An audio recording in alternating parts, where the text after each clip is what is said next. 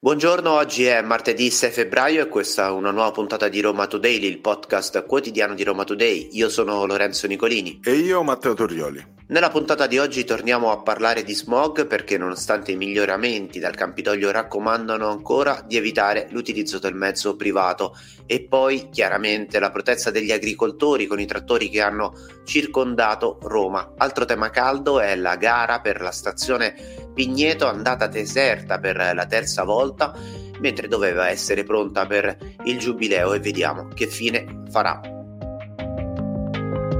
Questa è Roma Today, la rassegna stampa di Roma Today in 15 minuti. E iniziamo come di consueto con la lettura dell'home page, partiamo con la notizia eh, di apertura perché Gabriele D'Angelo per la sezione dossier si è divertito per così dire, ancora una volta a buttare un GPS tra i rifiuti, questa volta tra i rifiuti sanitari. Ecco dove è finito, titola eh, Gabriele D'Angelo, che fine fanno gli scarti infetti prodotti dagli ospedali romani per scoprirlo dossier ha gettato una mascherina eh, in eh, quelli dell'Umberto I eh, con tanto di GPS ed è stata trovata a 300 km da Roma. Diciamo che è una sorta di filone quello che ha eh, disegnato Gabriele D'Angelo, aveva già buttato un GPS nei rifiuti elettronici e anche eh, nei jeans che poi sono finiti in un cassoletto giallo, nel cassonetto di plastica, quindi insomma anche un po' per cercare di tracciare tutto il percorso dei rifiuti eh, speciali a Roma. E continuando a leggere la nostra homepage troviamo un articolo di Valerio Valeri, La rivoluzione del villaggio olimpico, che al master plan così cambierà il quartiere di Roma Nord, eh, siamo appunto nel villaggio olimpico al Flaminio ed è stato da poco approvato questo progetto da 1,5 milioni di euro e dopo la semi-pedonalizzazione di Viale eh, della diciassettesima Olimpiade, che è l'asse principale del villaggio olimpico nel secondo municipio, ci saranno appunto questi altri interventi. Eh. Bisognerà decidere tra vari scenari, ma ormai la macchina è partita, così come partivano le automobili durante le serate della movida romana, Testaccio piuttosto che al Pigneto, ma parliamo delle auto NCC ed ecco è scattata una protesta dei tassisti romani. Le auto nere degli NCC davanti ai locali della Movida i tassisti scrivono all'assessore Patanè. Perché si lamentano di questo? Perché per il regolamento capitolino il noleggio con conducente non dovrebbe, non potrebbe, anzi non può stare su strada ad attendere la chiamata di un cliente, ma ogni volta che effettua una corsa dovrebbe tornare in rimessa, cosa che secondo i tassisti del sindacato SB non farebbero e per questo hanno scritto all'assessore Patanè per chiedergli un pronto intervento per far rispettare le regole comunali. E concludiamo eh, la lettura dell'home page di Roma Today con un paio di notizie. Una arriva dal Quarticciolo perché Brumotti, l'inviato di Striscia la notizia, è, è, tornato in città, è tornato in periferia, è tornato al Quarticciolo, ma gli attivisti lo hanno di fatto preso di petto. Smettila di venire qui a fare lo show. È stata l'accoglienza al Quarticciolo eh, che mh, insomma ha preso appunto eh, di petto, come dicevo prima, l'inviato in bicicletta di Striscia la Notizia che va in giro a documentare per così dire le piazze dello spaccio e poi eh, passiamo nuovamente a un progetto, più avanti parleremo anche della questione della stazione Pigneto perché è tutta da ascoltare perché c'è un via al concorso internazionale per la riqualificazione dell'ex Fiera di Roma. Entro il 5 aprile c'è tempo per presentare una proposta di master plan e anche qui vedremo se ci sarà un nuovo cantiere. Ed oggi ci sarà molta attenzione nel vedere i dati di rilevamento delle stazioni dell'ARPA Lazio sulla qualità dell'aria. Torniamo a parlare del problema dello smog perché dopo il blocco parziale del traffico che c'è stato il 3, 4 e 5 febbraio ci sono stati ovviamente dei miglioramenti, specialmente nel weekend. Non ci sono stati dei superamenti nei livelli di PM10, quei superamenti che avevano portato appunto il sindaco di Roma Roberto Gualtieri a limitare la circolazione delle vetture nella fascia verde. Rimane il fatto però che alcune stazioni, nonostante il blocco parziale, nonostante fosse weekend, erano praticamente al limite quindi saranno fondamentali le rilevazioni che ci sono state lunedì quando le persone sono tornate alla vita di tutti i giorni.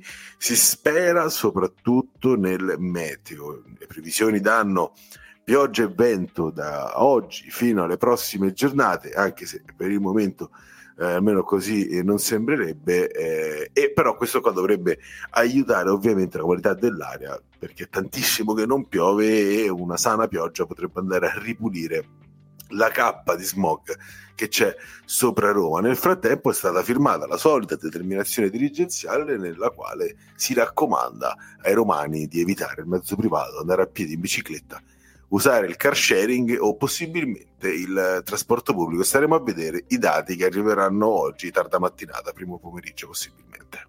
E adesso apriamo il lungo capitolo che riguarda la protesta degli agricoltori, o meglio dei trattori, eh, secondo quanto etichettato anche da qualcuno, perché eh, di fatto sono arrivati a Roma, almeno in parte, eh, dei protestanti che eh, da giorni stanno animando eh, l'Italia dal nord al sud e adesso sono arrivati eh, nella capitale, o meglio alle porte della capitale.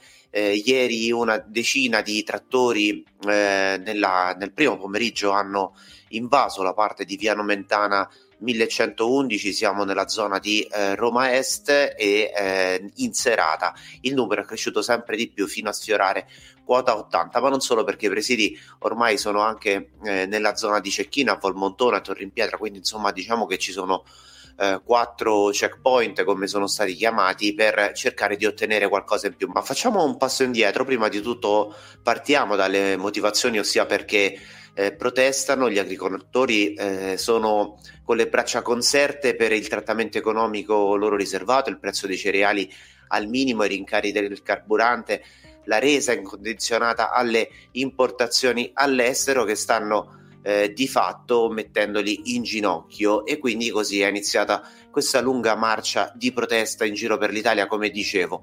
Eh, entro giovedì dovrebbero confluire addirittura 1500 trattori da varie parti dell'Italia, la notizia è in continua evoluzione, fatto sta che ieri è arrivato un primo ok da parte della Questura di Roma eh, oggi ci sarà un nuovo incontro con la rappresentanza degli agricoltori. Eh, dall'8 febbraio, quindi dopodomani, inizia la lunga marcia dei trattori verso Roma, fanno sapere eh, gli agricoltori e se il governo non eh, ci concederà quello che chiediamo, siamo pronti a ulteriori proteste, una marcia a oltranza. Loro si dicono che eh, non saranno accompagnati da partiti e sindacati, ma eh, ci sono già dei rappresentanti di estrema destra che hanno fatto eh, sapere il loro appoggio per appunto la protesta dei, mh, eh, di Calvani, di Danilo Calvani, uno dei leader, e eh, degli altri eh, agricoltori che stanno eh, manifestando in giro per l'Italia. E poi, insomma, c'è un'altra cosa che vogliamo sottolineare, ossia eh, lorda anche di altre associazioni che sta confluendo con la marcia. Per esempio, ieri sui social si leggeva anche del comitato No ZTL. Voi direte cosa c'entra, ma effettivamente è così. Il comitato No ZTL che marcerà insieme ai trattori, almeno insomma così hanno fatto sapere via social. Vedremo quello che succederà nei prossimi giorni. Sicuramente già è scenico l'immagine di eh, queste decine di, di trattori che stanno per entrare in città. È un'immagine anche apocalittica su certi punti di vista, così come è apocalittica la situazione della stazione della uh, metro C e eh, anche dei treni regionali del Pigneto. Questa stazione che si sarebbe dovuta realizzare per il giubileo, ma probabilmente non si farà perché per la terza volta consecutiva nessuno ha partecipato alla gara indetta e bandita da RFI per la realizzazione di questa stazione. Questo cosa significa arrivati a questo punto? Che la stazione non si farà, non c'è ancora l'ufficialità ovviamente, ma ormai non c'è proprio più tempo neanche per fare una nuova gara che pensate per la terza volta era stata fatta in favore di chi avrebbe partecipato per far guadagnare di più chi avrebbe eh, ecco, eh, osato partecipare a questa gara, ma nessuno ha avuto questo coraggio, poi si capiranno probabilmente anche i motivi. Quindi saltata la gara, molto probabilmente adesso si tornerà, visto che la zona del Pigneto lì era stata congestionata, per preparare questi lavori con una viabilità da incubo, quantomeno andare a ripristinare la viabilità normale comunque troveremo oggi su romatoday.it eh, dovuti approfondimenti sul caso per cercare, ripeto, di capire come mai per tre volte di seguito nessuno abbia voluto partecipare a questa, a questa gara per realizzare la stazione del Pigneto. Sta diventando veramente un'odissea, come diceva Matteo. Cambiamo adesso eh, pagina e parliamo di attualità perché c'è un dato che fa eh, storcere il naso a, tanti e a soprattutto a chi è eh, genitori, perché a Roma e nel Lazio sempre più spesso i bambini iniziano a utilizzare smartphone e tablet prima di compiere un anno. Il dato lo sottolinea Save the Children eh, utilizzando anche un'indagine dell'Istituto Superiore di Sanità. Eh, I numeri sono impietosi per certi versi perché secondo lo studio mh, già diffuso a novembre poi eh, rimodernato con una serie di eh, dati nel Lazio il 75% di bambini e ragazzi tra i 6 e i 17 anni utilizza internet tutti i giorni mentre il 15% di chi ha tra gli 11 e i 13 anni è vittima di bullismo online. E poi chiaramente come dicevo prima c'è il dato dei bambini anche al di sotto di un anno. Alcune volte insomma c'è eh, questa, mh, eh, questa, usanza da parte di genitori che per, fe- per far star buoni i propri figli eh, adottano questa sorta di babysitter 2.0 e poi chiaramente Save the Children nello studio sottolinea i rischi della dipendenza digitale. Già da piccolissimi, perché un uso smodato dei dispositivi tecnologici da parte dei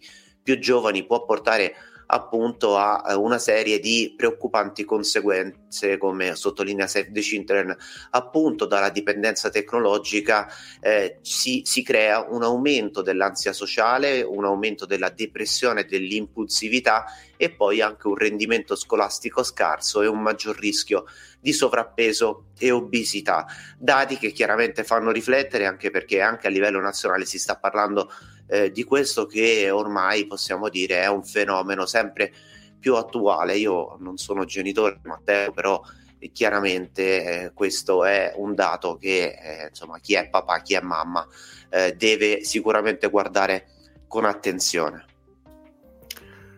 Assolutamente Lorenzo, perché è una tentazione, non è per far sta buoni i bambini, ma è soprattutto per i genitori. Ma qui dovremmo aprire un capitolo troppo lungo, eh, con, magari anche con l'apertura di qualche esperto, chissà, magari potrebbe essere un'evoluzione in futuro per più podcast eh, su Roma Today con degli approfondimenti, ma sarebbe interessante ecco, andare eh, ad analizzare ancora di più questa situazione. Voltiamo pagina però e torniamo alle cose più prettamente eh, romane perché eh, Roma ha una nuova emergenza tra le tante. Eh, sotto le mura aureliane è tornata infatti la tendopoli dei disperati. L'accoglienza è praticamente in tilt. Viale Pretoriano è nuovamente disseminata di alloggi di fortuna.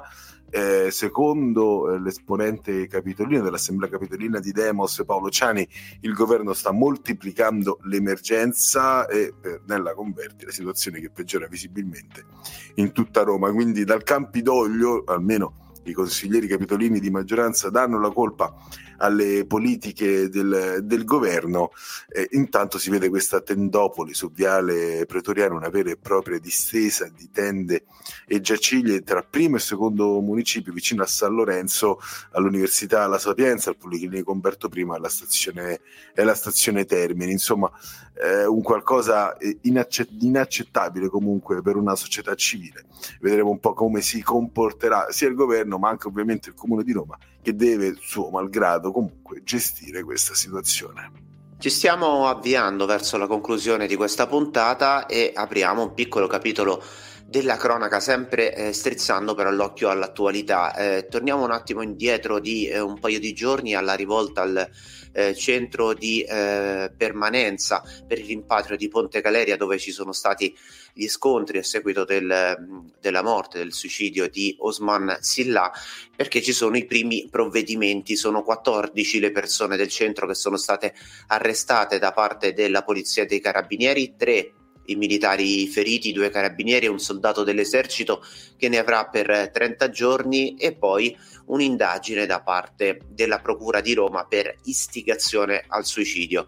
Chiaramente c'è stata anche la prima ricostruzione da parte della Questura sugli scontri che mh, mm, eh, ci sono stati abbiamo anche pubblicato un video, i sindacati, i sindacati, parlano di scene di guerra e secondo la questura eh, si sarebbero utilizzate anche delle cabine telefoniche smontate come arieti per eh, distruggere e per sfondare le porte del centro, quindi insomma eh, ci sono come detto un'indagine in corso e sono stati acquisiti delle immagini di sorveglianza per cercare di capire se ci sono altri responsabili oltre i 14 già fermati. Questa era l'ultima notizia di oggi. Roma Daily, come tutti i giorni da lunedì al venerdì, vi aspetta dalle 7.20 del mattino in poi su Spotify, l'applicazione di Roma Today, ma anche Apple Podcast, Google Podcast e Amazon Music. Alla prossima! Avete ascoltato Roma Today, la rassegna stampa di Roma Today in 15 minuti.